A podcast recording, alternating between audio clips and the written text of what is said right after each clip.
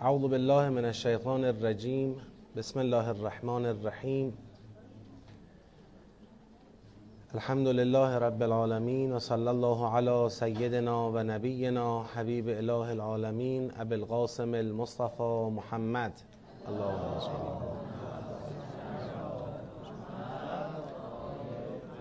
و علی آله الطیبین الطاهرین و لعنت الله علی اعدائهم اجمعین. من الان الى قیام یوم الدین. عرض سلام و ادب و احترام خدمت خواهران بزرگوار برادران گرامی.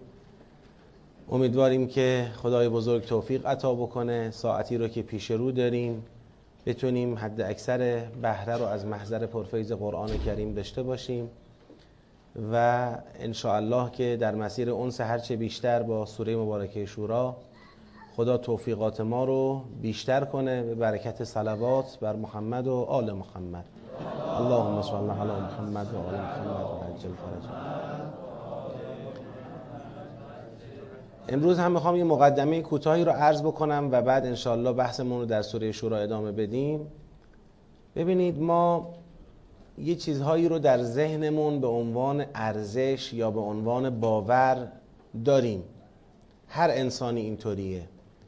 یعنی انسان ها از یک سری نظام ارزشی و فکری برخوردارند.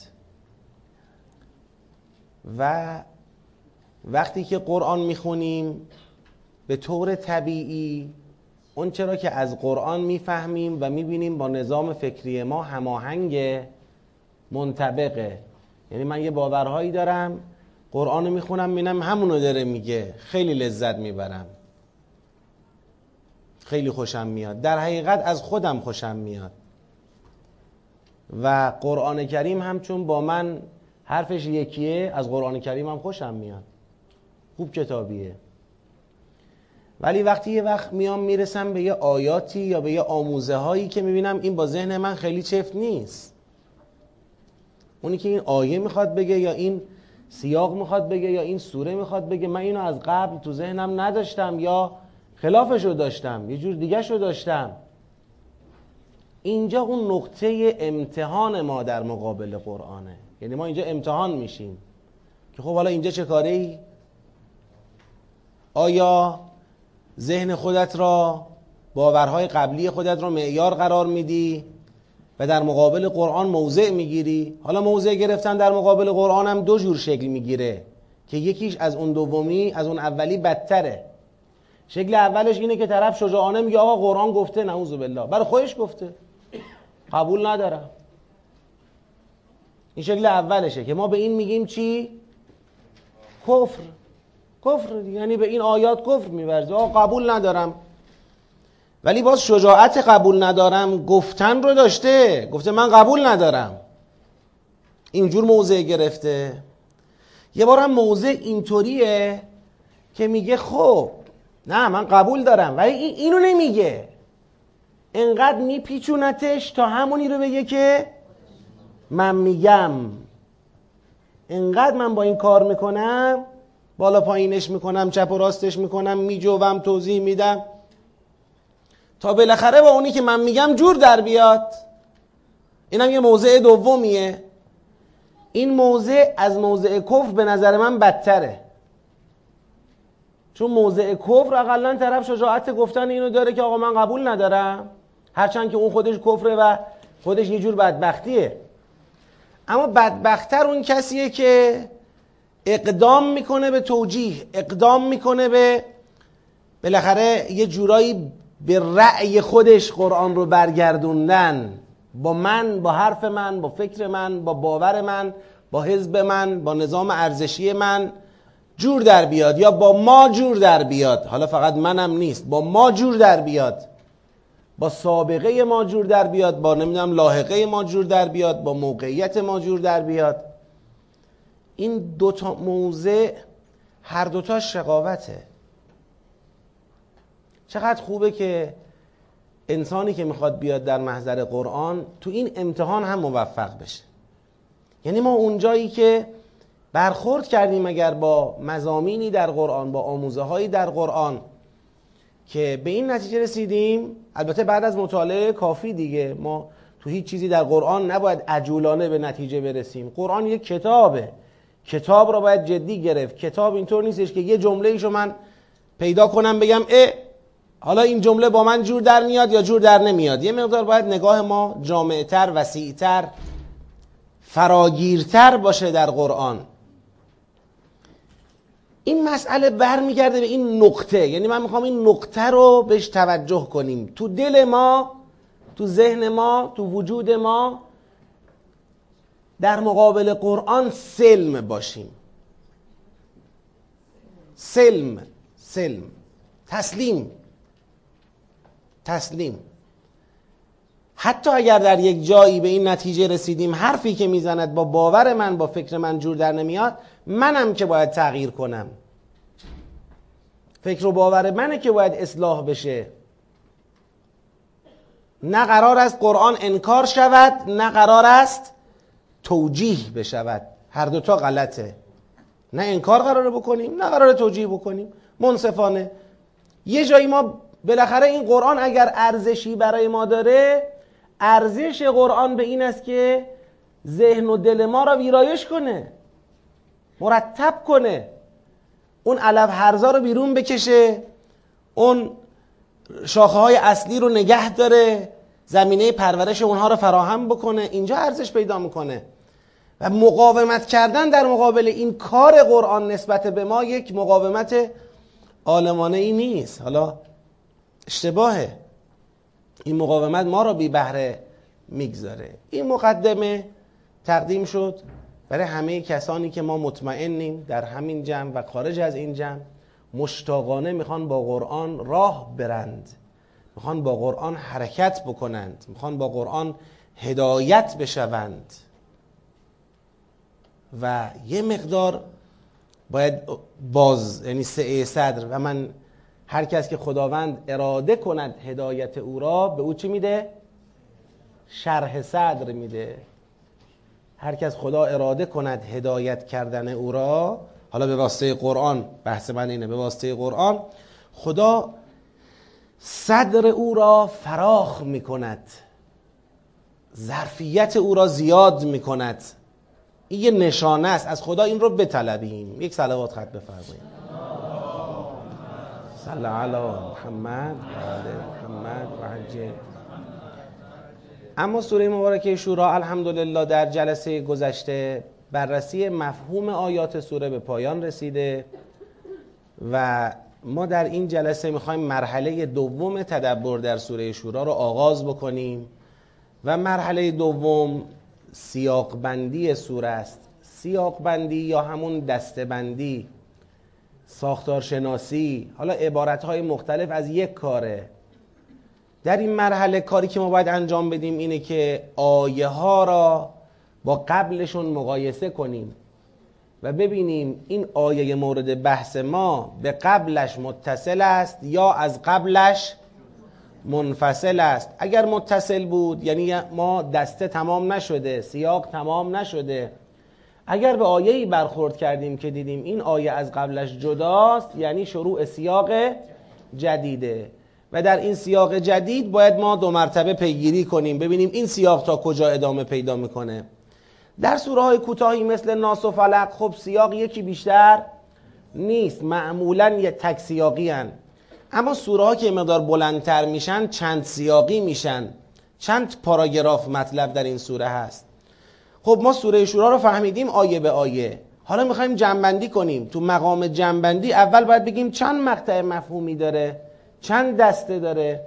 بعد اون دسته ها را جنبندی کنیم تو مرحله بعدی و تو مرحله نهایی ارتباط دسته ها رو هم پیگیری کنیم. بگیم بعد ما دیگه تقریبا در این سوره جایی که بیفتیم تو چاله نتونیم در بیایم بگید نداریم. دیگه برای ما سرراسته می‌تونیم بخونیم و تدبر کنیم و استفاده کنیم.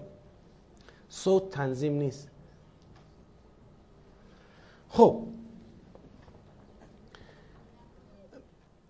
حالا ما طبق وعده ای که کرده بودیم تو مرحله اول خیلی نمی‌شد. تو این مرحله می‌خوایم ان این اتفاق بیفته. سوال الان اینه. دسته اول از جواب ندیدا از آیه یک تا چنده؟ میگم جواب ندید خب. سوال الان ما اینه که دسته اول آیه یک تا چنده؟ حالا علامه طباطبایی یه نظری دارن. ما اون نظر رو باید حتما بهش توجه داشته باشیم ببینیم چطور است و اینا. شاید شما هم با توجه به توضیحاتی که تو مرحله قبل داده شده و فهمی که از آیات پیدا کردید نظری دارید. من از همین الان سه دقیقه فرصت میدم. هر کس با بغل دستیش.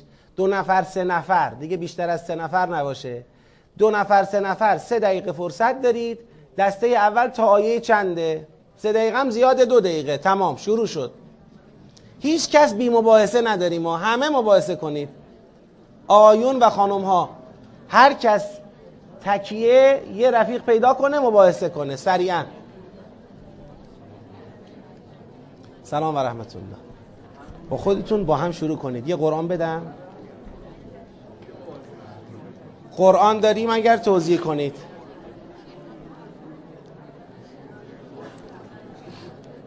فقط دسته اول ها هر کس به نتیجه رسید دیگه مباحثه می‌تونه متوقف کنه. حاج آقا با هم.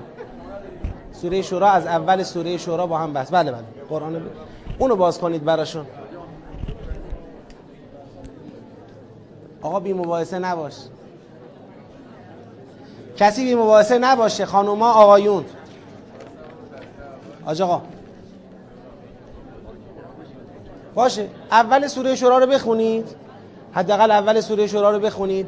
یک اونسی فرصتی به خودتون بدید.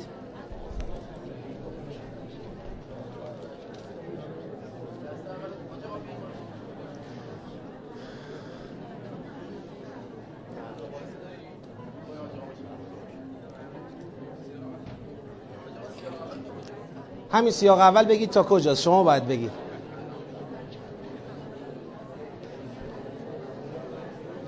من می‌بینم بعضی بحث نمی‌کنن. بحث کنید کردی؟ خیلی خوب.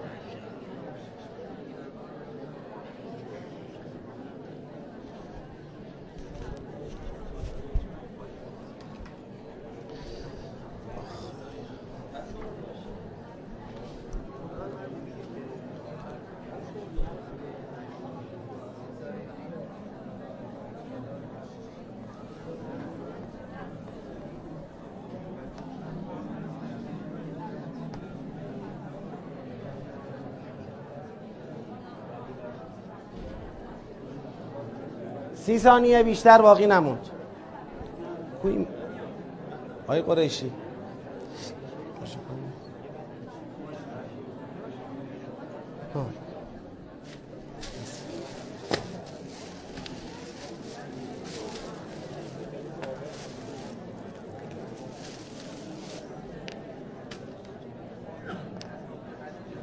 خب.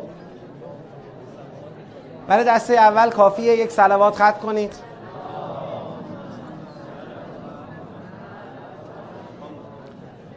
ببینید اینا تمرین های خواهران و برادران. اینا تمرین های مسلمانی ها. مسلمانی کتاب داره کتابش هم قرآنه. مسلمانی با علم و سواد و دانش و مطالعه و بررسی ارتباط وسیق دارد. یعنی نمیشه بدون مطالعه. خیلی نمیشه مسلمان مطلوبی بود. میشه مسلمان بود ها. ولی آدم اگر بخواد واقعا اون عنصری باشه که در دین الهی میشه روش حساب باز کرد و میشه باهاش کار کرد و میشه برای اهداف تاریخ بالاخره به او توجه داشت از او کمک خواست. اگر انسان بخواد توی این مسیر باشه باید باب مطالعه رو باز بکنه باب مباحثه رو باز بکنه توجه داشته باشه. این تمرین ها رو در این راستا ارزیابی کنید. تو خونه کار کنم بررسی کنم آماده باشم. وقتی میام در جلسه ببینم اونچه من فهمیدم چطور بوده. ارزیابی کنم. از جلسه به عنوان فرصت ارزیابی. من درست فهمیده بودم آیه را؟ من درست فهمیده بودم دسته را؟ من درست جنبندی کرده بودم؟ کجاهاش منطبق نبوده؟ چرا؟ بعد سوال کنم بحث کنم فکر کنم جستجو کنم. اگر این شد این خوبه. اینکه این همه قرآن میگه افلا یتدبرون افلا یتدبرون لیدبروا افلم یدبروا لعلکم یتفکرون لعلهم یتفکرون نمی‌دونم لعلکم تعقلون. این همه در قرآن از تدبر تفکر عقل نمی‌دانم بررسی تعمل تفقه مراجعه. اونی که بلدی خودت خوب خوبه اونی که بلد نیستی مراجعه کن واسالو اهل ذکر فلان. هم همینه دیگه. اسلام دین مطالعه است. مطالعه کنیم بررسی کنیم. اگر این کارا رو نکنیم می‌دونید این وقت جای خودشو به چی میده؟ جای خودشو میده به این که خلاصه یا یه دوزار بیشتر در بیاریم خب؟ یا مشغول بالاخره نمی‌خوایم بگیم همش همینه ها. یعنی صبح تا شب بشینیم مطالعه کنیم. خب نه. طبیعتا ما باید برای زندگیمون هم یه نونی در بیاریم نون حلالی ببریم سر سفرمون بخوریم دیگه. اما اگر حواسمون از این چیزا پرت بشه خیال می‌کنیم فقط نون در آوردنه. صبح تا شب نون در میاره. آخه بابا نونبایی مگه؟ خب آیه یک تا چند؟ پنج. یک تا دیگه کی؟ شش. شش. شش شنیدم. یک تا هفت. حالا همه عددا رو می‌خوام تا آخر بگم یک تا هفت داریم یک تا هفت دیگه یک تا حتما هشت نه خدا رو شکر لاغل هشت نداریم یک تا ده ده یک تا دوازده دیگه بخیاشید بسه خب یک تا پنج یک تا شیش یک تا هفت یک تا نه یک تا ده یک تا دوازده فقط هشت و یازده خدا رو شکر نداریم اما یک تا پنج. این گزینه اول. چرا یک تا پنج؟ دلیلش روشنه. اگر سوال کنیم خواهند فرمود که از آیه یک تا آیه پنج صحبت از وحیه. آیه یک و دو که حروف مقطعه است. سلام و رحمت الله. آیه سه میفرماید کذالک یوحی الیک و الی الذین من قبلک الله العزیز الحکیم له ما فی السماوات و ما فی الارض. برمیگرده به همون الله العزیز الحکیم آیه قبلی. میگین اللهی که وحی کرد له ما فی السماوات و ما فی الارض و هو العلی العظیم. تکاد السماوات یتفطرن من فوقهن. این داره در واقع وضعیت وحی را مشخص می‌کنه که وقتی وحی می آید آسمان ها نزدیک است که از بالایشون از فوقشون شکافته شوند. و الملائکت یسبحون بحمد ربهم و یستغفرون لمن فی الارض الا ان الله هو الغفور الرحیم کاملا تکلیف تا اینجا روشنه.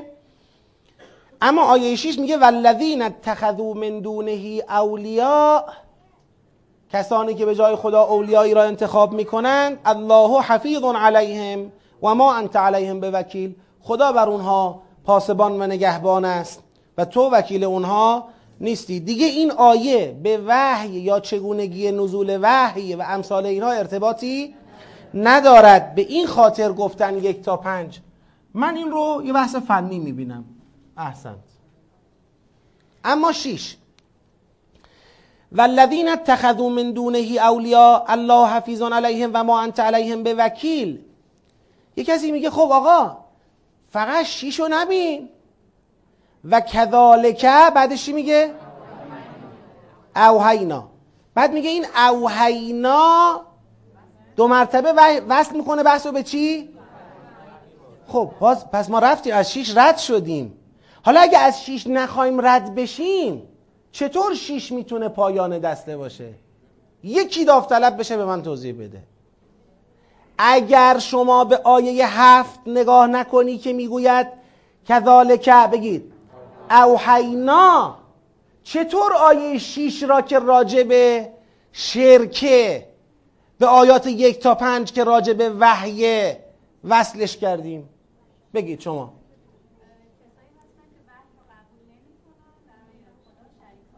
کجا گفته وحی رو قبول نمی‌کنن؟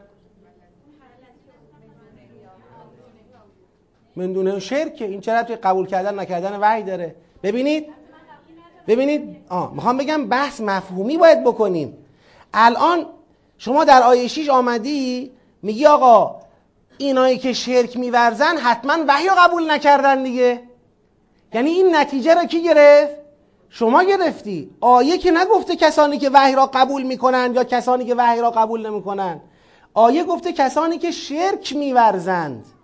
و مفهوم شرک دقت کنید مفهوم شرک غیر از مفهوم وحیه یعنی سیر وحی دیگه ادامه پیدا نکرده و این آیه درباره شرک داره صحبت می‌کنه.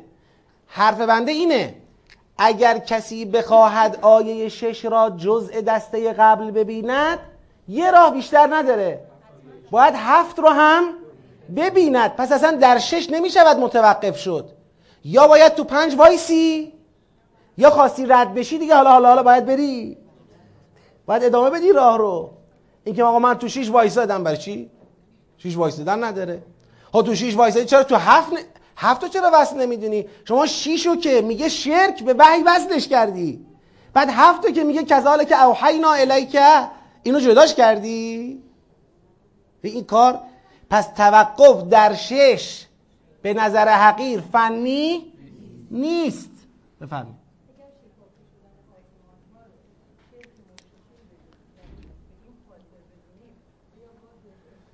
همین ببین بدونیمی نیست. ما الان تو این مرحله نمی‌خوایم چیزی را چیزی بدانیم.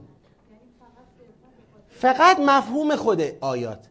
پاراگراف بندی داریم می‌کنیم. ما نمی‌خوایم اینجا سوره را تمام کنیم که. ما می‌خوایم پاراگرافمون رو بشناسیم. مثل اینکه یه ویراستار هستیم ما. یه متنی رو به ما دادن. می‌خوایم یه جایی نقطه بذاریم بگیم بعدش بره جمله بعدی بره سر خط بعدی. می‌خوایم پاراگراف بندی کنیم. ما نمی‌خوایم الان بگیم اینجا سوره تمام شده قصه نخورید آیه بعدی هم جزءشه و بعدا ما ارتباط این سیاق ها رو هم باید بررسی کنیم البته. پس ما تو این مرحله نمی‌خوایم تحلیل کنیم خیلی. بگیم آقا این رو اینجوری می‌دانم اون رو اونجوری می‌دانم و نتیجه این می‌شود که مثلا این آیه وصل می‌شود. با توضیحی که من می‌دهم وصل می‌شود. خب؟ سعی ما این است که تو این مرحله خیلی این شکلی رفتار نکنیم. به نظر حقیر حالا من خواهش می‌کنم که برای اینکه بالاخره می‌دونید دیگه جمعیت زیاده بخوام به تمام سوالات تو این حوزه جواب بدم. شاید ما ده جلسه هم طول بکشه سیاق بندی سوره شورا. نمی‌خوایم انقدر طول بدیم.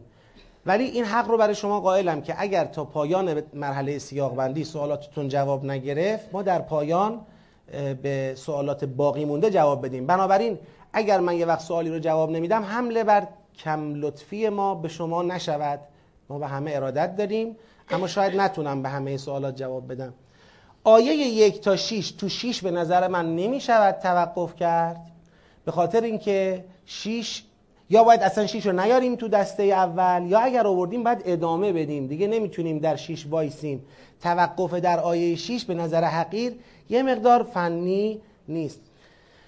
و کذالک اوحینا الیک قرآنا عربیا. بذارید اینجا به یه سوال جواب بدم. این سوال رو فکر می‌کنم جواب ندیم کم لطفی کردیم در حق علامه تبا تبایی چون اتفاقا همینجا علامه وایستاده آقا شما میگی تو آیه 6 نمی‌شود وایس اصلا فنی نیست. علامه تبا تبایی یعنی هیچ فنی نبوده که تو آیه 6 وایستاده این فلسفهش چیه؟ در نگاه علامه این سوره با چند تا شروع وحیانی تنظیم شده. یعنی علامه میفرمایید آقا یک و دو که حروف مقطعه است اون بمانه. بعدش یه بار خدا گفته کذالک یوحی. بار دوم گفته کذالک اوحینا. یعنی شروع اول با کذالک یوحی شروع دوم با کذالک اوحینا شروع سوم با شرع لکم من الدین. شروع چهارم یعنی علامه کل سوره رو دیده؟ بعد گفته آقا این جاهایی که من اینجوری دیدم ساختار سوره رو این جاهایی که می‌خواد با وحی بحث یه دفعه به وحی و به دین و اینا من این جاها رو می‌گیرم سر بحث. سر بحثا وحی است و شرع و دین و این حرفاست. خب این یک نگاه ساختار شناسانه بگید هواییه ما میگیم هوایی یعنی از بالا طرف کل سوره رو نگاه می‌کنه میگه این کذالک کذالک کذالک کذالک خب مثلا سوره 5 تا کذالک است یا از بالا نگاه می‌کنه میگه یا ایها یا ایها یا ایها یا ایها سوره 4 تا یا ایهاست. خب اشکالی نداره. ولی ما فکر می‌کنیم بهتر از این مدل دستبندی کردن سوره حرکت رو ریله بگید الفاظه. یعنی ما به جای که از بالا عکس هوایی از سوره بگیریم حالا ما بعدا برسیم به عکس هوایی. اما به جای که از بالا عکس هوایی بگیریم رو ریل بریم ببینیم کجا می‌خوریم به یک توقفگاه. کجا ایستگاه داریم؟ ما ایستگاهمون رو بشناسیم. این نزدیکتر است به کشف اونچه خدا می‌خواهد بفرماید تا عکس هوایی که شاید دقت درش یه مقدار چیته بگید؟ کمتره. علامه طباطبایی خیلی جاها لفظی قرآن دسته بندی کردن اما بعضا هم السلام علیکم و رحمت الله. ولی بعضا هم در واقع پیش آمده که خب این با یک تصویر برداری هوایی راجع به سوره قضاوت شده. لذا بنده با توجه به مبنای دستبندی که خودمون پذیرفتیم یعنی فهم بررسی الفاظ بنده میگم اینجا تو شیش وایسادن فنی نیست. اینجا ما ایستگاه نداریم. یا علامه قربان جدد بروم ولی ما اینجا ایستگاه نداریم. از آیه در واقع حالا بعدیشو نگاه کنیم آیه هفتم. میفرماید و کذالک اوحینا الیک قرآنا عربیا. خب یعنی یه نفر رفته در هفت وایساده. قرآنا عربیا لتنذر ام القرى و من حولها و تنذر یوم الجمع لا ریب فیه فریق فی الجنة و فریق فی السعیر. کسی که تو شیش وای نستاده هفت هم قاطی کرده دستش درد نکنه. یعنی این کارش خوب بوده. اقلا به این دقت کرده که آقا اگه شیش رو گرفتی هفت هم باید بگیری. اما بذار ببینیم هشت چطور میشه که او به هشت دقت نکرده یا کرده. هشت میفرماید ولو شاء الله لجعلهم امتا واحدتا ولكن يدخل من يشاء في رحمته والظالمون ما لهم من ولی ولا نصیر آقا میگه و اگر خدا خواسته بود آنان را چه کسانی را؟ احسن آنان را که در آیه قبلی گفتیم به چند دسته تقسیم میشن در آیه قبلی گفتیم یک انسان ها به دو دسته تقسیم میشن. فریق فل جنه فریق فی سعیر تو آیه هشتم میگه اگر خدا خواسته بود آنان را جعلهم بگید لجعلهم امتا واحده. یعنی همه برن بهش. چرا؟ یک عده برن جهنم. اگه خدا خواسته بود کاری می‌تونست بکنه که همه برن بهش. ولی این کارو نکرده. ولکن یدخل من یشاء فی رحمته و ظالمون خدا کاری کرده امکان ظلم در عالم فراهم باشه. انسان ها اختیار داشته باشن. کسی خواست ظلم کنه دیگه در رحمت خدا داخل نشه بره تو جهنم. خدا اینجوری اراده کرده. و کی می‌تونه به خدا بگه چرا اینجوری اراده کردی؟ من اینجوری خلق کردم. من این رو عالی ترین شکل خلق می‌دونم. خب پس کاملا آیه هشت هم زمیر داره برمیگرده هم مفهومش ادامه بحث قبلیه. پس اگر اومدی به هفت باید بگید ادامه بدید. توقف در هفت فنی نیست. بعد ادامه بدیم. بریم ببینیم حالا بعدش چی میشه؟ یه نفر رفته در نه وایستاده هشت رو که بحث کردیم برسیم به نه. ام اتخذوا من دونه اولیا فالله هو الولی. خب ام اتخذوا چه کسانی اتخذوا من دونه اولیا همونایی که فریق فل سعیرن همون جهنمیا من دونه اولیا انتخاب کردن. فالله هو الولی و هو یحیی الموتا و هو علی کل شیء قدیر. هم ام داریم. ام ام یعنی بل. بلکه.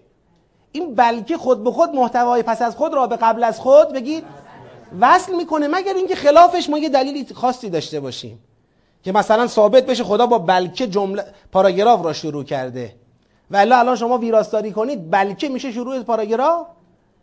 بلکه که شروع پاراگراف نیست بلکه داره یه چیزی را از قبل می‌خواد جبران کنه یه توضیحی می‌خواد بده که بحث قبلی را کامل بکنه. بلکه بگیم چنین نیست بلکه چنان است. چنان است بلکه چنین نیست.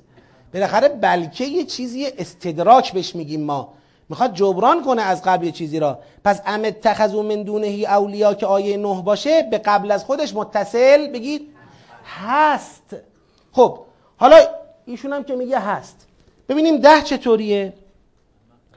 و مختلفتم فیه من شیء. و آنچه که در اون اختلاف کردید فحکمه بگید الله کی داره میگه این حرف را؟ این حرف از زبان کی زده میشه؟ پیامبر. از کجا فهمیدی؟ میگه ذالکم الله ربی علیه توکلتو او خداست که پروردگار من است من بر او توکل کردم. یعنی گویا به دنبال اون اختلافی که شکل گرفته یک عده به جای خدا اولیایی گرفتن. جهنمی شدن.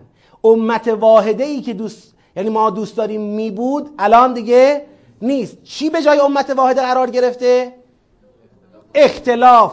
یک عده میگن خدا یک عده میگن مندونهی اولیا. یه اختلافی درست شده. خدا هم که به پیغمبر گفت تو حفیظ وکیل نیستی. خب حالا من که وکیل نیستم. اومدم هم که اختلاف رو برطرف کنم. شما هم که دست از اختلاف بر نمیدارید. خب چه کار کنم؟ می‌گویم و مختلفتم فیه من شی اونچه که درش اختلاف کردید فحکمه الله دیگه قضاوتش با خدا. من که نمی‌تونم بر شما وکیل باشم ولی که من بر خدا توکل بگید می‌کنم. خدا وکیل من هست. من وکیل شما نیستم ولی خدا وکیل من هست. من آنچه شرط بلاغه است با شما گفتم. خود دانید. فحکمه الله بله. ذالکم الله ربی علیه توکلت و الیه اونی پس آیه نه را اگر گرفتیم باید آیه ده را هم توقف در نه. فنی نیست. ده به قبل مرتبطه. حالا یازده. یازده مرتبطه یا مرتبط نیست؟ فاطر السماوات والارض جعل لكم من انفسكم ازواجا و من الانعام ازواجا یذرأکم فیه.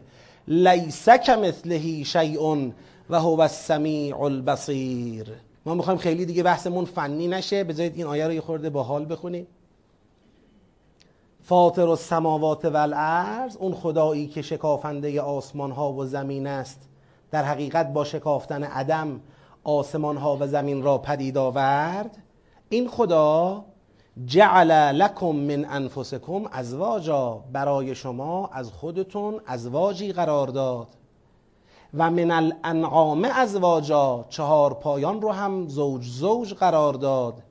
یذرعکم فیه شما را این گونه خلق می کند و تکثیر می کند این گونه در این وضعیت یعنی در وضعیت زوجیت طوری خدا عالم رو خلق کرده که خودش داره این خلق او را چه می‌کنه؟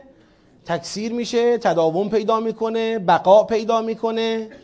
یذرعکم فیه لیس کمثله شی. باور کنید مثل او کسی و چیزی نیست. فقط کار خودشه. لیس کمثله شی و هو السمیع البصیر. آیه یازده. سوال یک کلمه جواب. یازده به قبل متصل است؟ اونایی که میگن بله فقط جواب بدن. یازده به قبل متصل است؟ فقط اونایی که میگن بله جواب بدن. یازده به قبل متصل است؟ یازده از قبل منفصل است؟ من فکر می‌کنم همون جمعیت گفتن. چون تون صدا نه یک ذره بالاتر رفت نه یک ذره پایینتر اومد. اما عیب نداره. یازده به نظر حقیر از قبل جدا هست. جدا هست. ببینید دعوا سر چیه؟ بحث سر اینه سربنده یا فاطمه است. بحث سر اینه. این فاطر و سماوات حرف پیغمبره. تو آیه ده خدا از زبان پیغمبر حرف زد. پیغمبر خدا در آیه ده اینطوری گفته آقا خانم ها آقایون و مختلفتم فیه من شیء فحکمه الله. ذالکم الله ربی علیه توکلت و الیه انیب. اختلافی که کردید حکمش با خدا. او خدا پروردگار منه. بر او توکل کردم و به سوی او رو می‌کنم. حالا این فاطر و سماوات هم پیغمبر داره میگه. مثلا به این معنا. بگوید ذالکم الله ذالکم الله ربی علیه توکلت و الیه انیب. ذالکم الله بگید. فاطر السماوات والارض. او اللهی که من از او صحبت می‌کنم رب من است. بر او توکل کردم به او رو می‌کنم. او اللهی که من از او صحبت می‌کنم فاطر السماوات والارض است که جعل لکم من انفسکم ازواجا یذرأکم فیه. ببینید اگر ما بودیم و آیه یازده حق مطلب همین بود. یعنی ما بودیم و آیه یازده آیه یازده می‌خواست سوره تموم بشه. حق مطلب همین بود که بگیم آیه یازده هم ادامه سخن پیامبر است. اما یه نگاه بندازید به ادامه بحث. من اینجا براتون ترسیم می‌کنم. ببینید. حالا همش شد رنگ قرمز. یه نگاه بندازید. گفت فاطر السماوات فاطر السماوات والارض فاطر آسمان ها و زمین. یه کاری برای شما انجام داده اون اینه جعل لکم من انفسکم ازواجا یذرعکم فیه لیس کمثله شی و هو السمیع البصیر. بگید لهو لهو مقالید و سماوات. حالا لهو رو میشه زیل جعلم دید. یعنی ادامه جعله. هو السمیع البصیر لهو مقالید و سماوات والارض یبسط الرزق لمن یشاء و یقدر درسته؟ انه به کل شیء علیم. بگید. شرع. خب ببین من اینجا حرف دارم. ما اگر فاطر را مبتدا ببینیم و بعد دو تا خبر براش قرار بدیم. در ترکیب. بگیم این خدایی که فاطر است دو کار کرده. یه کار کرده در عالم تکوین کرده. اون چی بوده؟ جعل لکم من انفسکم ازواجا یذرعکم فیه و بحثای بعدیش. در عالم تکوین.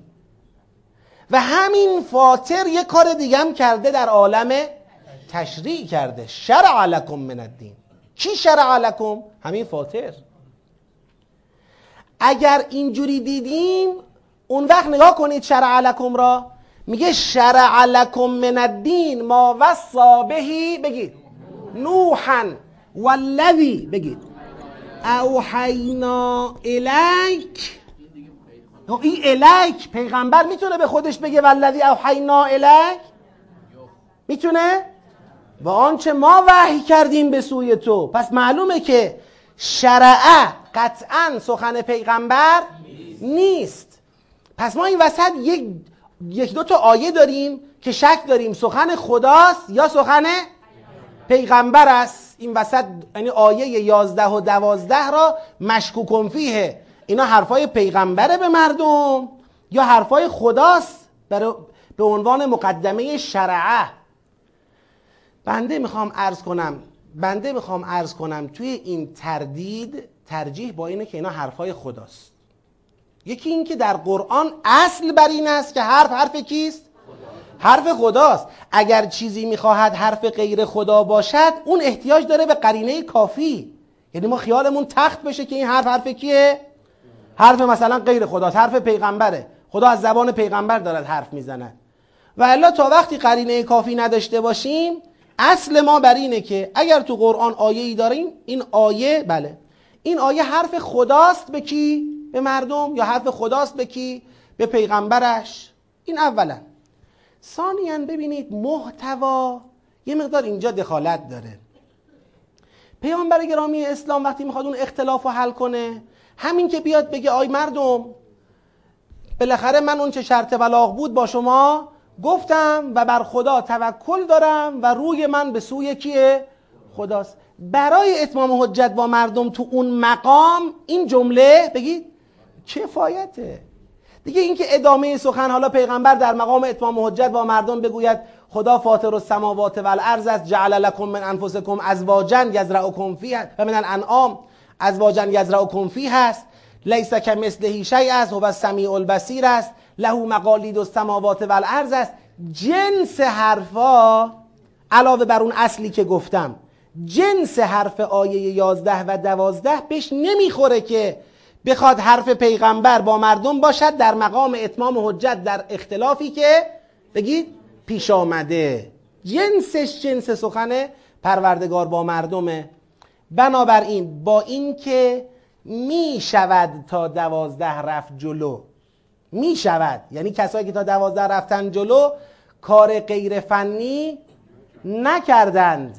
کارشون فنیه. یعنی اشتباه در ترکیب وجود نداره. می شود و خیلی هم به جایی برخوردم نمی‌کنه اینجا. حالا اینا رو حرف خدا بگیریم یا پیغمبر بگیریم خیلی به جایی برخورد نمی‌کنه. خدام پیغمبرم حرف خدا رو می‌زند. خدام که اگر از طرف پیغمبر حرف بزند باز همون حرف حق و فرموده. اما اما با این که می شود رفت تا دوازده بنا به دو دلیل توقف در ده بگید. فنیتر است. دلیل اول این که در قرآن اصل این است که سخن سخن خداست نه از زبان کسی. دلیل دوم این که جنس محتوای یازده و دوازده بهش می‌خوره که سخن کی باشد؟ خدا باشد. یعنی جعلت خبر اول فاطر باشد شرعه خبر دوم فاطر باشد و در این هم یه لطفی وجود داره که انشاءالله تو مقام جنبندی من اشاره خواهم کرد. پس توقف در ده خوبه اما ادامه دادن تا دوازده هم کار غیر فنی نیست. یه دونه تیک براش می‌ذاریم یه دونه ضرب در یعنی آقا کار فنی من قبول ندارم. به نظرم این ترکیب خیلی مطلوبی نیست. بفرمید شما. وقتمون هم تمامه.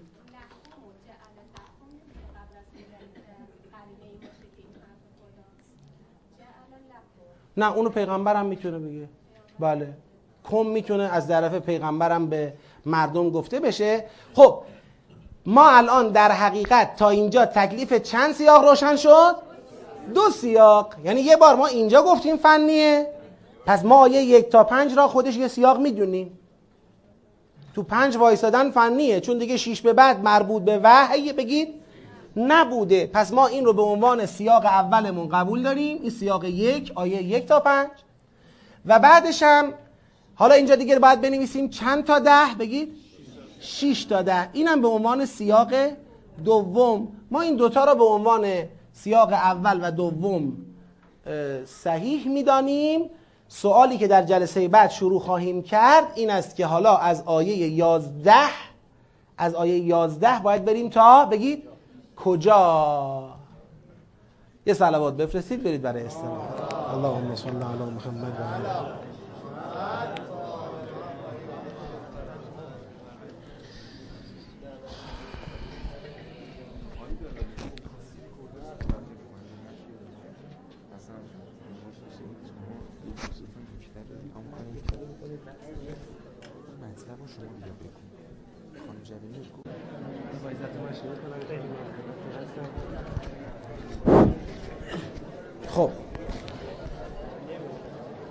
اعوذ بالله من الشیطان الرجیم.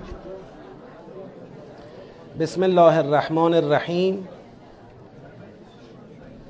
صلواتی خط بفرمایید.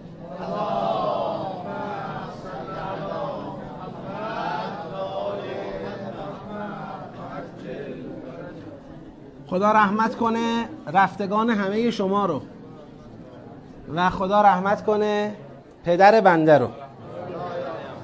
پدر بنده تا در واقع قبل از ده سال پایانی عمرشون ایشون حدود 59 سال از خدا عمر گرفتن. تا 49 سالگی در واقع خب فعال بودن معلم بودن معلم حوض شوش بودن بیشترم ابتدایی درس می‌دادن بیشترم کلاس اول درس می‌دادن. خود من شاگرد کلاس اولشون بودم پسر منم شاگرد کلاس اولشون بوده. بعد ایشون خب خیلی هم البته اهل قلم و اینام بود می نوشت بیشترم فضای مذهبی اینا داشت. اما ارتباط خاصی با قرآن کریم نداشت. ایشون قرآن می‌خوند. مارمزون ها به خصوص بیشتر میخون یعنی من خاطره قرآن خوندنشون رو تو مارمزون ها بیشتر دارم. غیر مارمزون خیلی تو ذهن من نیست اگرم میخوندن. من ندیده بودم. اما مارمزون مقید بودن که یک دور قرآن ختم کنن. بعد معمولا دو دور ببخشید. یه دور برای پدرشون ختم می‌کردن یه دور برای خودشون. اما دیگه تا 49 سالگی همین بود و 49 سالگی یک آرزه قلبی براشون پیش اومد یه عملی انجام دادن. مصادف با اون از نظر اقتصادی هم ورشکسته شدن. یعنی یه شکست اقتصادی هم پیش اومد. حالا یه مسائلی بود. کلا دیگه هم سلامتی تقریبا میشه گفت رفت هم مال رفت هم ایالوار بود. بالاخره ایالواری و بیپولی و مریضی همه با هم جمع شد. که دیگه می‌دونیم در دعا داریم از خدا بخواید. این اتفاق براتون نیفته دیگه. خدایا در پیری ما در سن ایالواری ما بالاخره به ما رحم کن. ولی خدا خودش تصمیم می‌گیره که هر کس رو چجور امتحان بکنه. ما می‌تونیم از خدا درخواست کنیم و نمی‌تونیم برای خدا تعیین تکلیف بکنیم درخواست کنیم. دیگه او به صلاح دید خودشه. مثل اینکه میگیم حضرت ابراهیم علیه السلام دعا می‌کنه ربنا لا تجعلنا فتنه للذین کفروا. خدای ما را مایه آزمایش کافران قرار نده. اما دیگه این این دعا در حق امام حسین علیه السلام مستجاب نشده. امام حسین علیه السلام با خاندانش مایه آزمایش یک قوم کافر قرار گرفت. یه خدا خودش صلاح بدونه که کجا استجابت کند کجا نکند. واقعا. به او بستگی داره. حالا قرضم قرضم اینه. توی همین مقطعی که ایشون دچار این شکست از نظر مالی و از نظر سلامتی شده بود و دیگه خونش استیجاری بود و توی مغازه وای میستاد چون دیگه نمی‌تونست مدرسه هم بره. بازنشست کرد خودش رو زودتر. مغازه وای میستاد یه مثلا دو لقمه نونی در بیاره. این مغازه که حتی جنسش شاید مثلا به اندازه دست فروش بیشتر نمی‌شد. اینقدر سخت بود شرایطش. و این مقطع نقطه ای شد که ایشون به قرآن رو آورد. به طور ویژه تر حالا ما این وسط شاید یه ابزاری بودیم در یه حدی. خیلی ناچیز. که بهانه ای بودیم برای اینکه این فرصت دوباره قرآنی بسته بشه.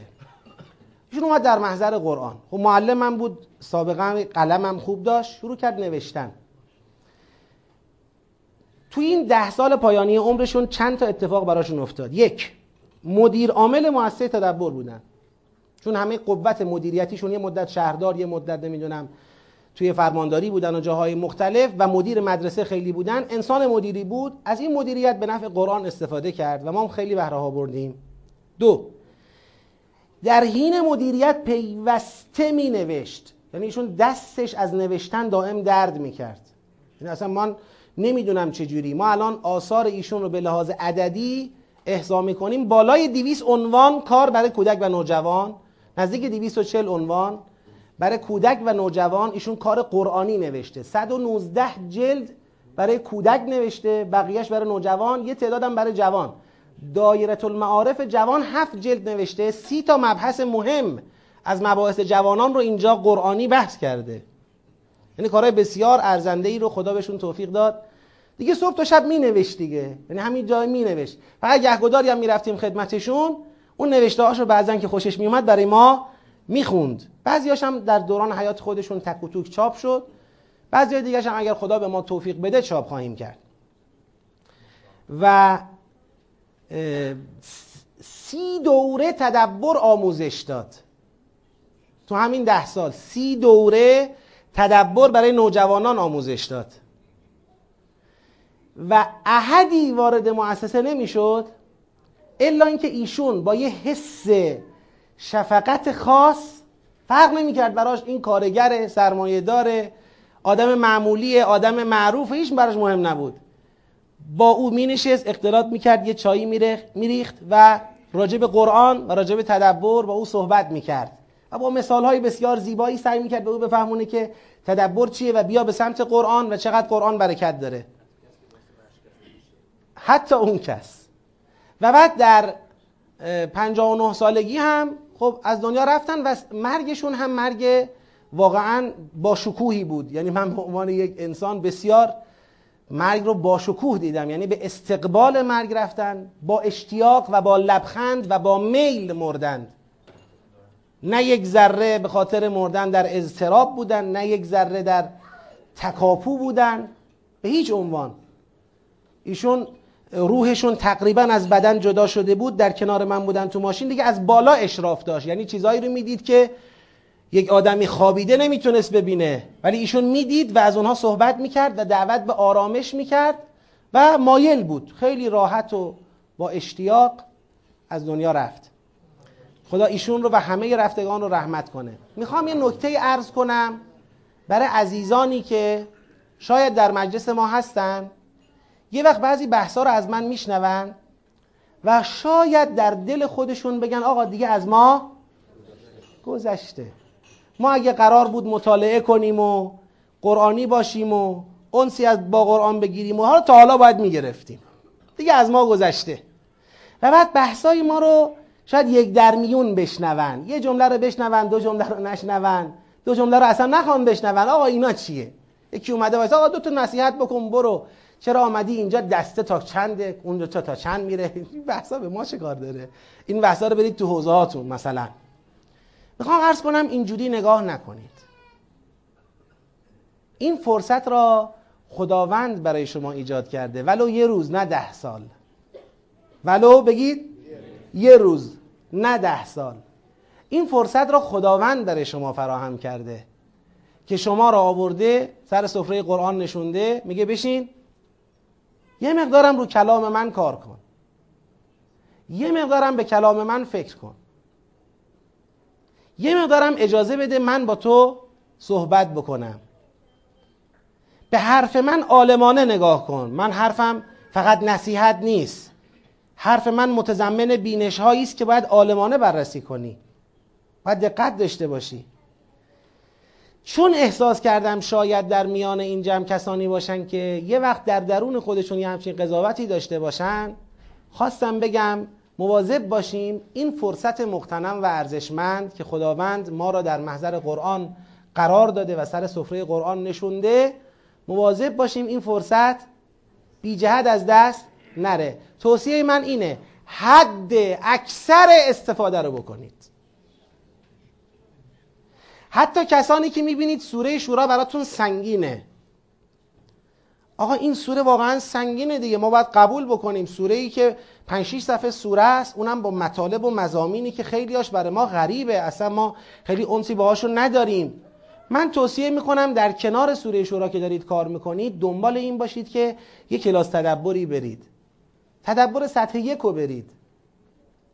سطح یک سوره انشقاق تا ناس سی و یک سوره کوتاه آخر قرآنه. می‌بینید این سی و یک سوره رو نمی‌تونید کلاس برید سیدی بگیرید غیر حضوری بگذرونید.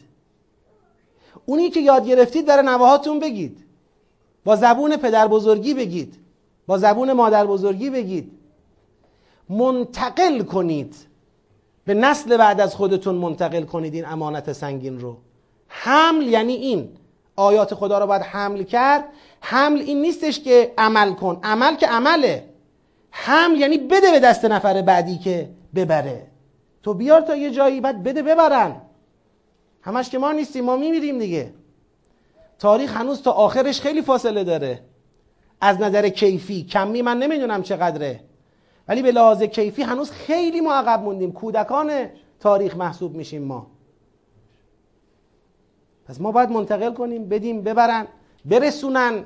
اون وقت اون وقتی که اون این کالا این متا می‌رسه به سرمنزل همه اینا که دست به دست کردن شریکن ها. دیگه اون موقع نخواهند گفت خب اینا که مردن.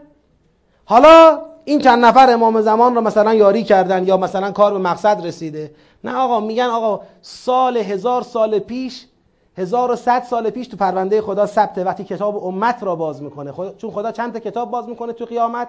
یکیش کتاب امته. یا هزار و مثلا صد سال پیش این آقا این خانم این دست گرفته رد کرده این حمل کرده از دست اینم عبور کرده برای اونم می نویسن بعد وقت شما می‌بینید در قیامت چقدر سربلندی چقدر خوشحالی چقدر مشتاقی چقدر بانشاتی چقدر افتخار می‌کنی که الحمدلله یه جای این جریان عظیم الهی این درخت بزرگ توحید یه جایش هم ما بودیم. یه قطره آبی هم ما ریختیم. همیشه پدر من این مثال رو تعریف می‌کرد. می‌گفت که کار من شبیه اینه. من می‌دونم که دیگه الان فرصتم کمه. همش هم همین جمله رو می‌گفت. تو تمام این ده سال من وقت ندارم. وقت ندارم دیگه. فرصت تمام شد. یه کاری باید کرد. می‌گفت که مثل من مثل اون کسیه که دیدن یک جایی آتیش سوزی بزرگی برپا شده یه گنجشکی تو منقارش داره آب می‌بره. که بریزه روی این آتیش. گفتن بابا این آب کجا می‌بری آخه؟ این آتیش با این آب تو منقار گنجیش خاموش نمیشه جنگل داره میسوزه.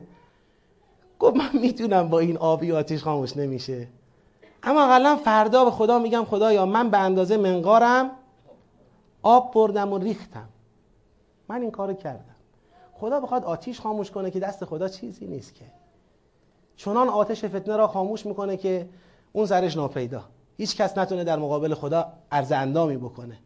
من و شما مثلا همین گنجشکه ایم یه قطره آبی می‌بریم که اسم ما رو بنویسن تو خاموش کردن آتیش و الا آتیش که ما خاموش نمی‌کنیم. جهان رو که ما گلستان نمی‌کنیم. ما چه کاره ایم ما کجای می‌دانیم؟ ما یه عدد ناچیزی هستیم قاطیبمون بکنن اسممون رو بنویسن بگن آقا فلانی هم بوده. انقدر بوده. بعد تلاش کنیم اون اسمه یه خورده دایرش چی باشه؟ اونجا باید ما الان تو این دنیا اسم ما رو بیارن نیارن. ما را ببینن نبینن. کجا برمیخوره یه مش فقیر بگن فلانی یا نگن فلانی؟ بگن نگن خودشون می‌دونن. اما اون دنیا اونجا بگن. یا فلانی هم بوده. آقا صفو بشکنید فلانی تو بیا جلوتر وایسا. تو بیا اینجا وایسا. تو اینجایی صفی. حالا مثلا طرف چیکار می‌کرده؟ داشته تو این جلسه تدارکات می‌کرده. تو من و شما نشسته بودیم اینجا پای قرآن اون داشته چای دم می‌کرده. اون داشته جارو می‌زده. اون داشته بنه راویزون می‌کرده. اون داشته تدارکات نمی‌دونم ضبط رو انجام می‌داده. اون یکی نمی‌دونم چه می‌کرده. هر جای این کار می‌تونیم باید وارد بشیم. یعنی نباید منتظر بشیم بگن آقا جون من بیا آقا تو رو خدا بیا خانم. نه هر جای کار می‌تونیم وارد, وارد بشیم. سهم خودمون را دین خودمون را ادا کنیم بازم صلوات بفرستید. اللهم صل علی محمد. یک تا پنج شش تا ده. حالا ببینیم یازده تا چند. بفرمید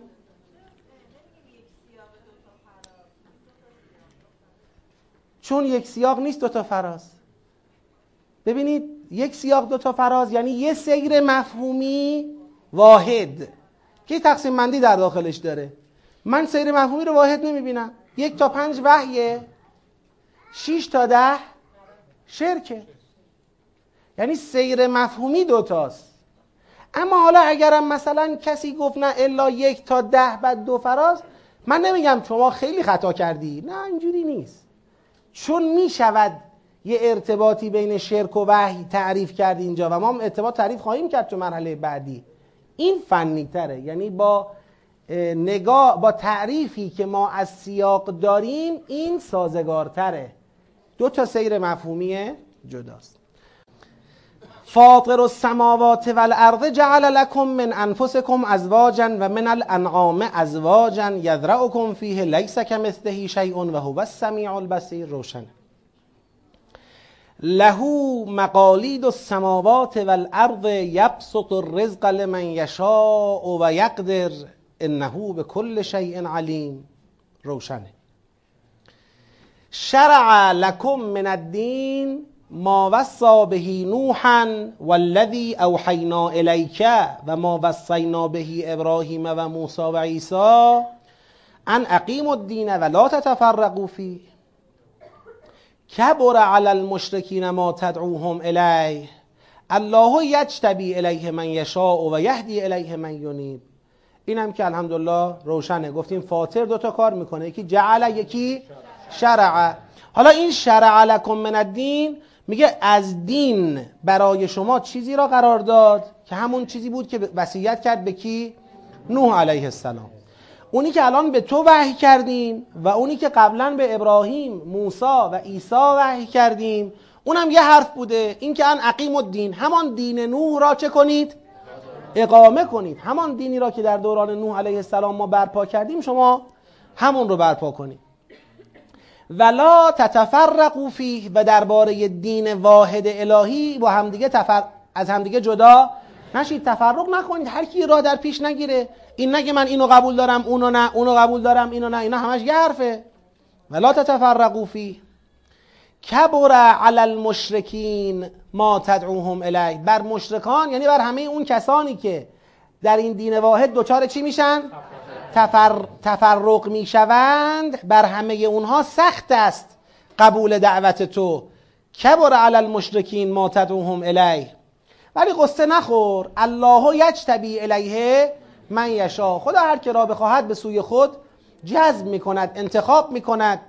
و یهدی الیه من یونیب. آن کس را که اهل انابه به سوی پروردگار است به سوی خودش هدایت می‌کند. یعنی کاملا آیه 13 بحثش معلومه. اما برسیم به 14 و ما تفرقو آقا و ما تفرقو دیگه. گفت ولا تتفرقو فی حالا میگه و ما تفرقو الا من بعده. خدا تو آیه 13 فرمود در دین واحد الهی تفرقه تفرق نکنید. در آیه 14 میگه یه عده‌ای تفرق کردند ولی حجت هم نداشتن. من بعد ما جاءهم علم و بغیم بینهم. از روی خصلت بغی و برتری طلبی حاضر به قبول حق نشدند و اصرار بر آنچه که خودشون فکر می‌کردن درسته کردند. ولولا کلمتون سبقت من ربک الی اجل مسما لقضی بینهم. اگر نبود اراده خدا به این که به انسانها فرصت بده تا یه زمان معینی قضاوت می‌کرد بین اونها. یعنی فیصله می‌داد. اون کسانی رو که اختلاف کرده بودن یه بلای سرشون می آورد کار تمام می‌کرد. و ان الذين اورثوا الكتاب من بعدهم. بعد از این کسانی که علما از حق جدا شدند یه کسانی هم اومدن دنبال اونا که شکن از حق جدا شدن. یعنی یه عده از روی علم مسیرشون رو جدا کردن. یه عده بعدا آمدن وارثان کتاب بودن. اینا از روی شک راه اونا رو رفتن. یعنی دو طبقه انسان رو ما می پیدا می‌کنیم که از حق جدا شدن. یک عده از روی علم عالما یک عده از روی شک و تردید ولی بازم راه غلط رو رفتن. پس آیه 14 به خاطر و ما تفرقو و اتصال روشن ما تفرقو به آیه قبلیش گفت؟ ولا تتفرقو. پس آیه 14 متصله توقف در آیه 14 در آیه 13 بگید. فنی نیست. توقف در 13 فنی نیست. بریم سراغ 15 حالا ببینیم که یک قدم در 14 وایسادن.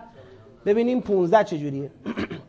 فلذالک آقا ف لذالک. هم ف داره یعنی پس. هم لذالکه داره یعنی به خاطر همین مسئله.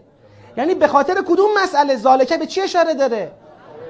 به همین به همین که تفرق کردن.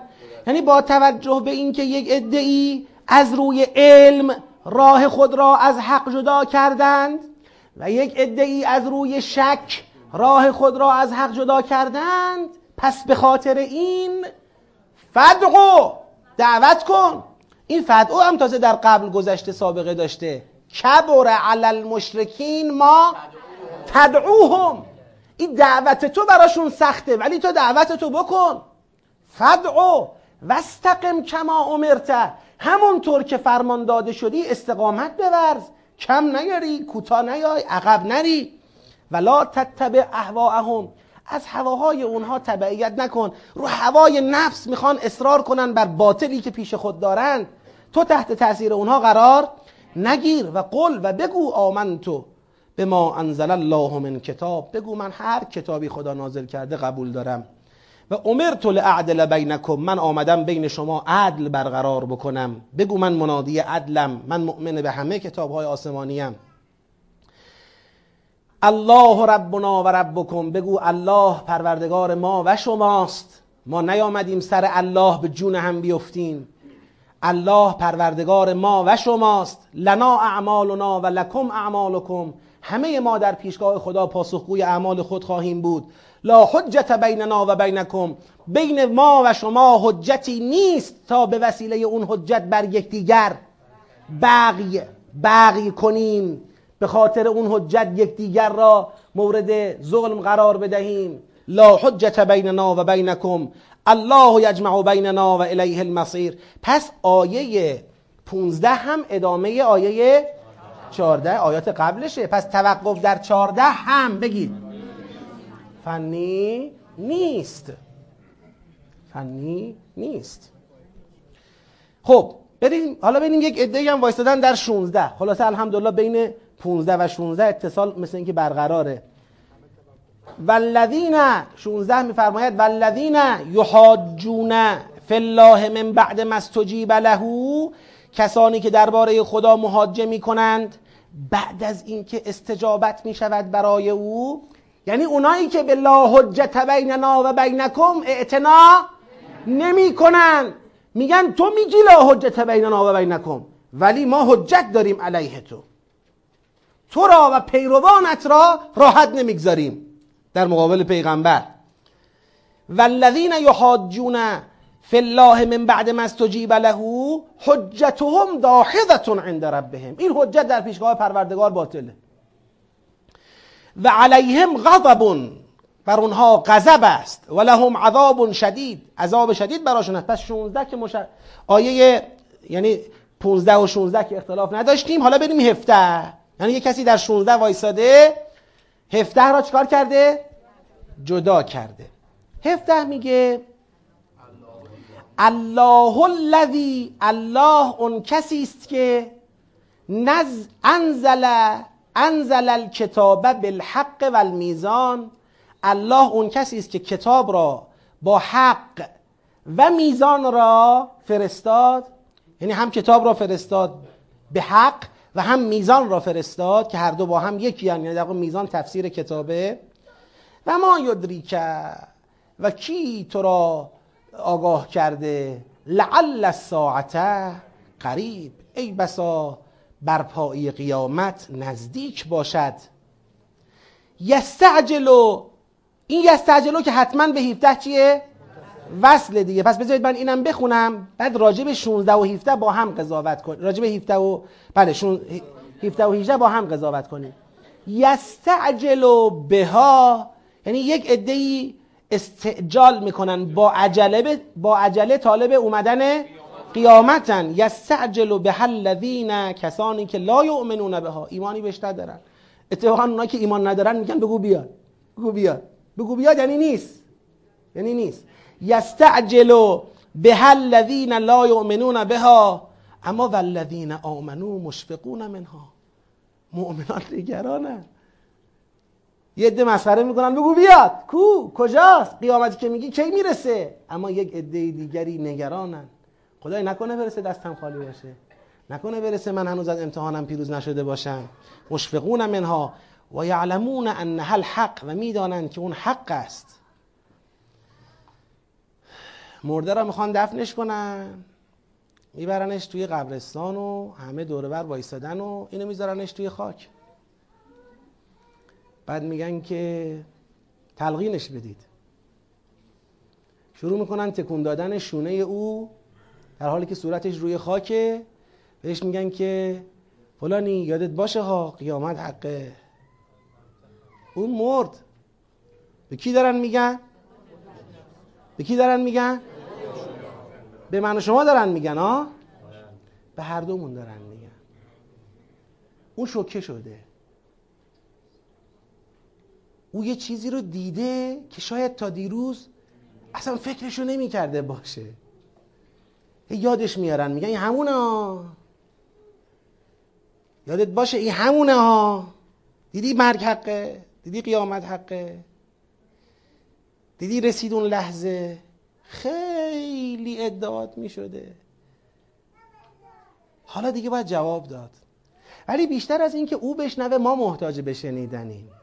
الناس نیامون. اذا ماتو انتبهو اون دیگه بیدار شده. در حقیقت ما هنوز تو خوابیم. در حقیقت به خودمون داریم میگیم. می‌رسه این لحظه. لذا میفرماید که و یعلمون ان الحق الا ان الذين یمارون فی الساعه بدانید این کسانی که درباره قیامت مرا می‌کنن. یعنی با هم بحث می‌کنن که ثابت کنن نیست. یعنی می‌خوان با هزار جدل و هزار دوز و کلک بگن قیامتی در کار نیست. الا ان الذين یمارون فی الساعه لفی ضلال بعید اینها در یک گمراهی پرتیان یعنی پرت از ماجران. خیلی پرت از ماجران. انسانی که از مرگ گریزی ندارد چطور ادعا درباره قیامت می‌کنه؟ من موندم توش. انسانی که راه فرار از مرگ نداره وایستاده محکم میگه قیامت کو. آدم یاد خلاصه یه چیزایی میفته که گفتنش اینجا خوب نیست. خب هفته و هجده.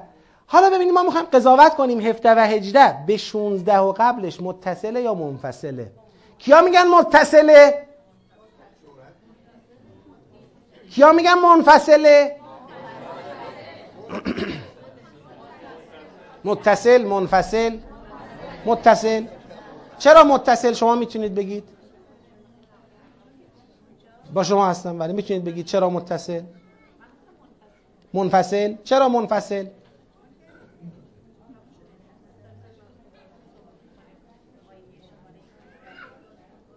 دقت کنن لطفا مباحثه نیست الان میگن که میگن که میگن بحث عوض شده. بحث درباره قیامت است. بحث قبلی درباره قیامت نبوده. حالا یه کسی از اتصال دفاع کنه. بفرمایید.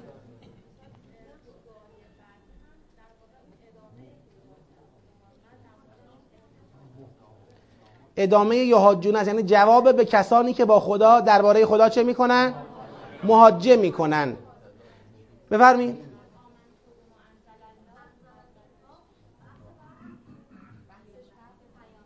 آمنتو به ما انزل من کتابن. بحث وحیه که اینجا گفت الله الذی انزل کتاب اینم یه قرینه. عذاب شدید هم یه قرینه که می‌خوان ایشون بگن عذاب شدید ما داریم و اینجا داره از قیامتی حرف می‌زنه که قیامت ظرف عذاب شدیده.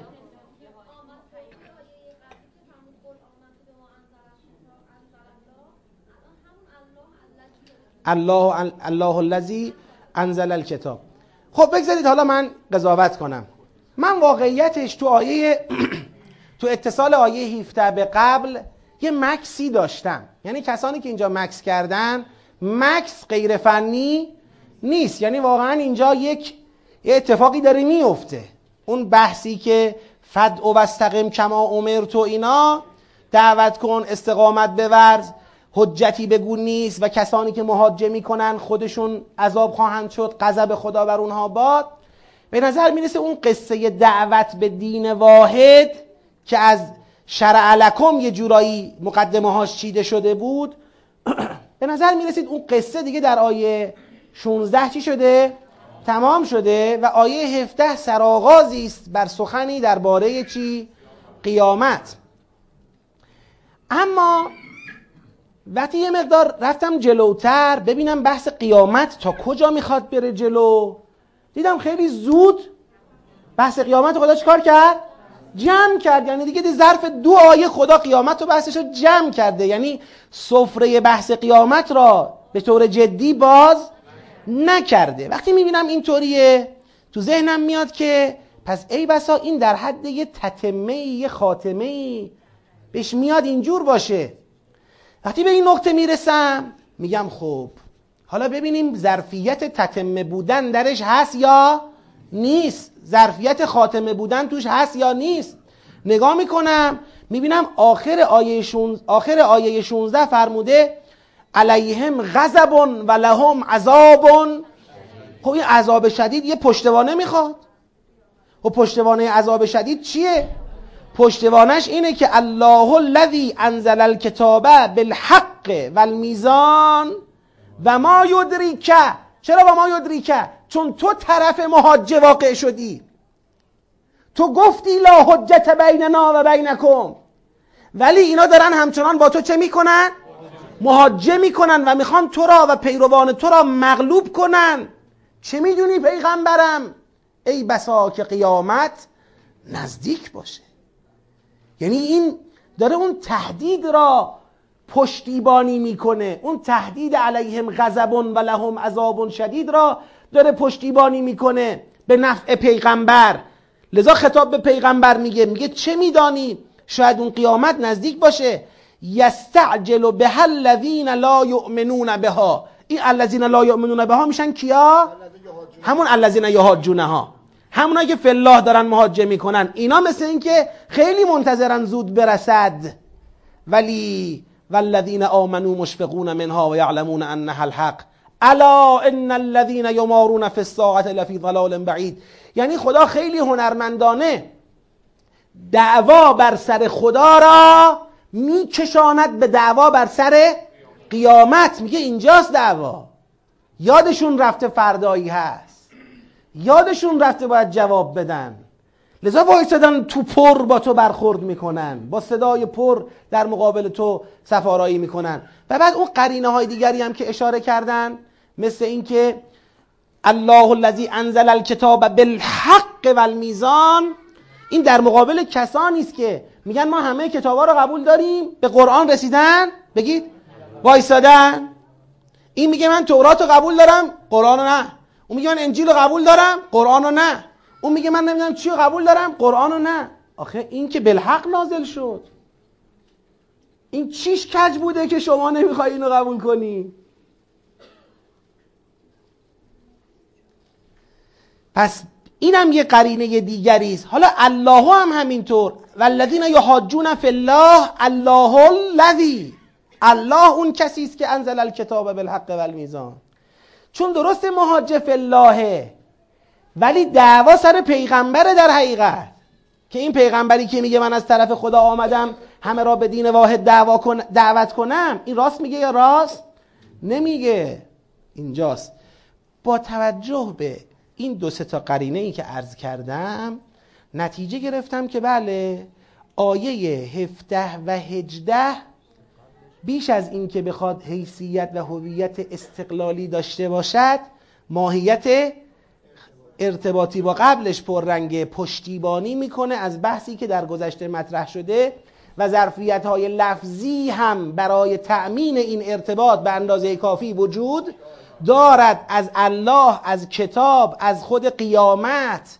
یعنی دو سه تا ظرفیت لفظی موجوده. فقط خواستم من این توضیحات برای این بود. به خودم این پاسخو بدم.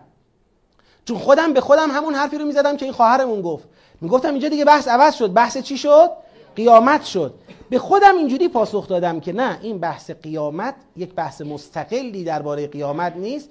در حد تتمه بحث قبلیه بنابراین توقف در شانزده خیلی غیر فنی نیست. اما ما قبولش نداریم. توقف در 18 رو حالا بررسی کنیم. ببینیم این که 19 به بعد را حالا یک عده جدا کردن این چه وضعیتی پیدا می‌کنه؟ حالا ببینیم. ببینیم این چه جوریه. الله لطیف بعباده یرزق من یشاء و هو القوی العزیز. ببینید اولا نمیگه الله الذی. الله لطیف بعباده. این الله الذی که نمیاره خود الذیه نقشی داره. الله اون کسی است که اون الذیه درست اسم اشاره نیست. ولی یه جوری یه جوری بحث و منعطف به قبل می‌کنه. الله اون کسیه که کتاب را به حق نازل کرده. اما که الله الذی مثلا هو لطیفون یا الله هو اینجوری نیست. الله لطیف به عباده یرزق من یشا. یعنی این آیه بحث از چی می‌کنه؟ رزق. حالا بگید ببینم اگر نگاه کنیم به آیات قبل از این بحث از رزق اتصال مفهومی به قبل دارد یا ندارد؟ دارد یا ندارد؟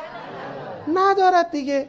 بحث رزق دیگه اینجا نمی‌تونیم بگیم خدا رزق را گفت تا جواب مهاجر را بدهد. خدا رزق را گفت تا نمی‌دونم تهدید را پشتیبانی کند رزق را گفت تا قیامت را ثابت کند. نه دیگه. نه دیگه. اینا نیست اینجا. الله چشم می‌رسیم. الله لطیف بعباده یرزق من یشاء و هو القوی العزیز. بله من کان. بله چشم. پراید 89 قاف 614 بله این مزاحمه. لطفا اگر کسی این شماره متعلق به او هست ماشینش رو جابجا کنه. یه لحظه یه لحظه. من جملم ناتمام مونده. من کان یرید و حرث الاخره بگید.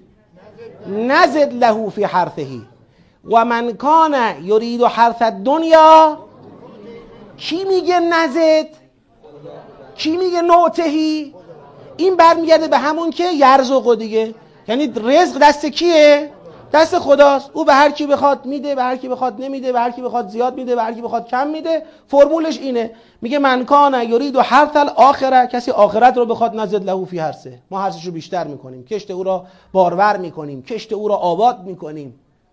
اما کسی که هرس دنیا را به طلبت یه چیزی بهش میدیم از دنیا ولی تو آخرت دیگه دستش رو خالی خواهد بود دستش خالی بی نصیب خواهد مون ما له من نصیب بله و ما له فی الاخرت من نصیب اینطور. پس باید راجع به 19 و 20 با هم قضاوت کنیم درسته؟ نمی‌تونیم که فقط راجع به 19 قضاوت کنیم. حالا 19 و 20 بحث رزق را مطرح کرده بحث رزق در ادامه سیر مفهومی بحث قبلی است که دعوت داشت می‌کرد. نه خیر شروع بحث جدیده. بن الان میشنوم الان میشنوم.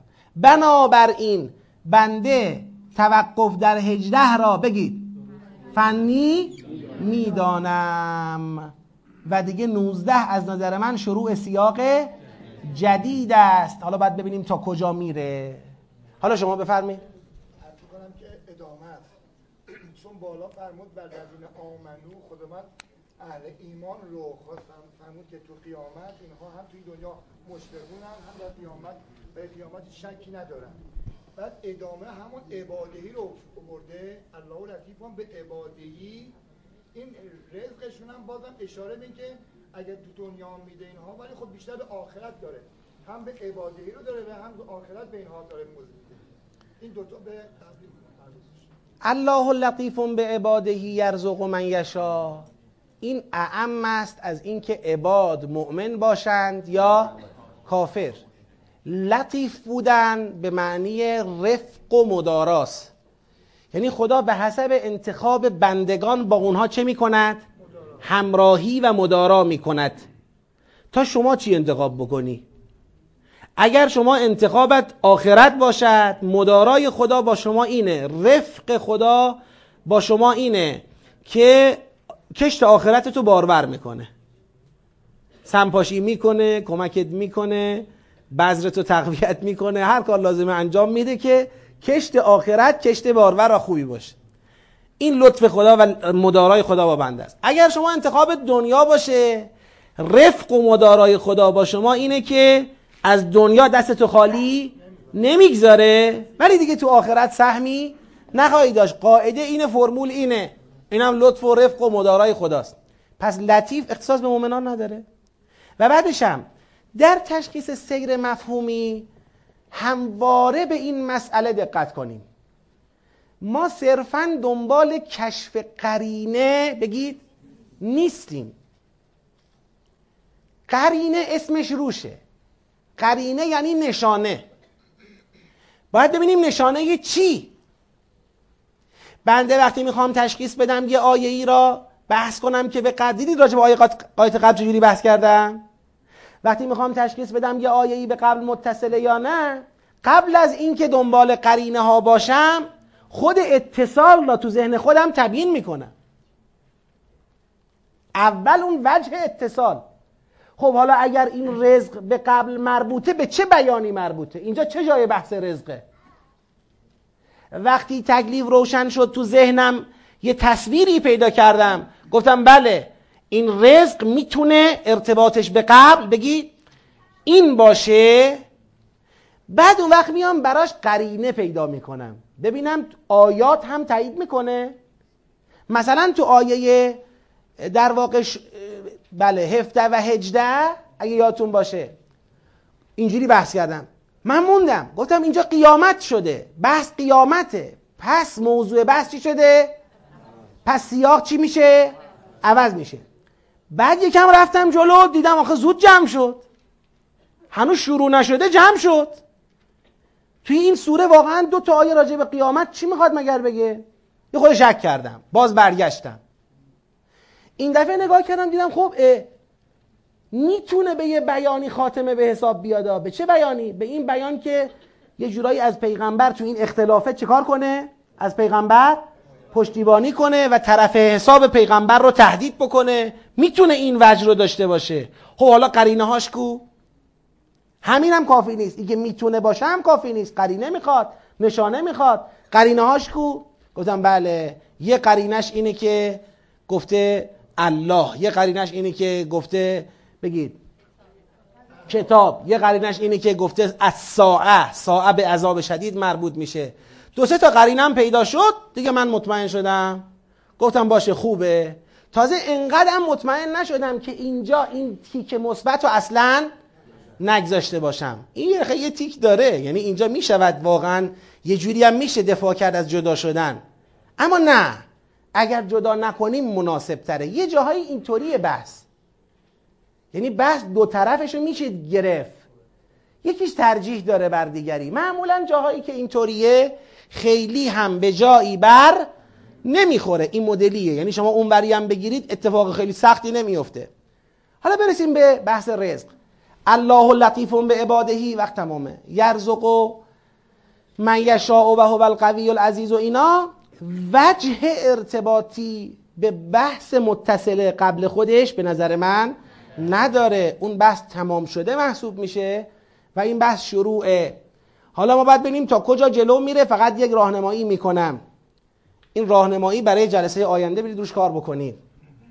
ببینید توی این سیاق قبلی یعنی من اینجا 18 رو پایان سیاق ارزیابی کردم خب؟ توی این سیاق قبلی اگه یادتون باشه خدا می‌خواست بگه شرع بگی لکم من الدین. یه مقدمه براش قرار داد. مقدمه چی بود؟ مقدمه این بود که جعل لکم. این فاتر که در واقع به هر دوش می‌خورد. جعل لکم من انفسکم ازواجا و من الانعام ازواجا یدرعکم فیه لیس کمثله شی و هو السمیع البصیر. لهو مقالید سماوات و الارض بگید. یبسط الرزقه لمن یشا و یقدر. یعنی خدا قبل از اینکه بگوید شرع لکم من الدین گفت رزق دست کیه؟ دست منه. ببینید الان این طرز استدلالی که الان دارم می‌کنم ما بهش میگیم اسلوب. یعنی اون سبک بیان. خدا یه صفحه قبلتر سبک بیانش این بود که برای شروع بحث از دین رزق را چیکار کرد؟ مقدمه قرار داد. حالا اینجا را نگاه کن.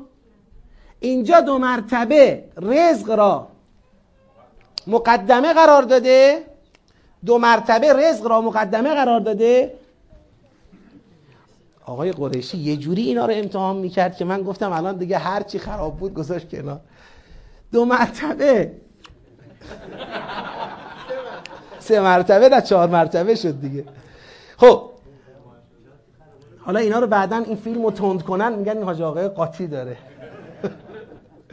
خب ببینید اینجا سبک این بود. رزق شرع لکم من الدین. حالا بازم میگه الله لطیف به عبادهی یرزق من یشاء. بعد میاد میگه که بله فرمولش هم بیان می‌کنه. آخرت بخواد اینطوره دنیا بخواد اینطوره. حالا میگه ام بگید ام شرکاؤهم شرعو لهم. آه آه نه بله سیاق به سیاق دیگه. نه اینکه این این مرز رو برش نمیدارم این مرزه هست. اما می‌خوام بگم ببین الگوی بیان دو تا سیاق به هم شبیه. الگوی بیان در اینجا این است که رزق مقدمه شرعه واقع شد و بعد دعواهاش مطرح کرد.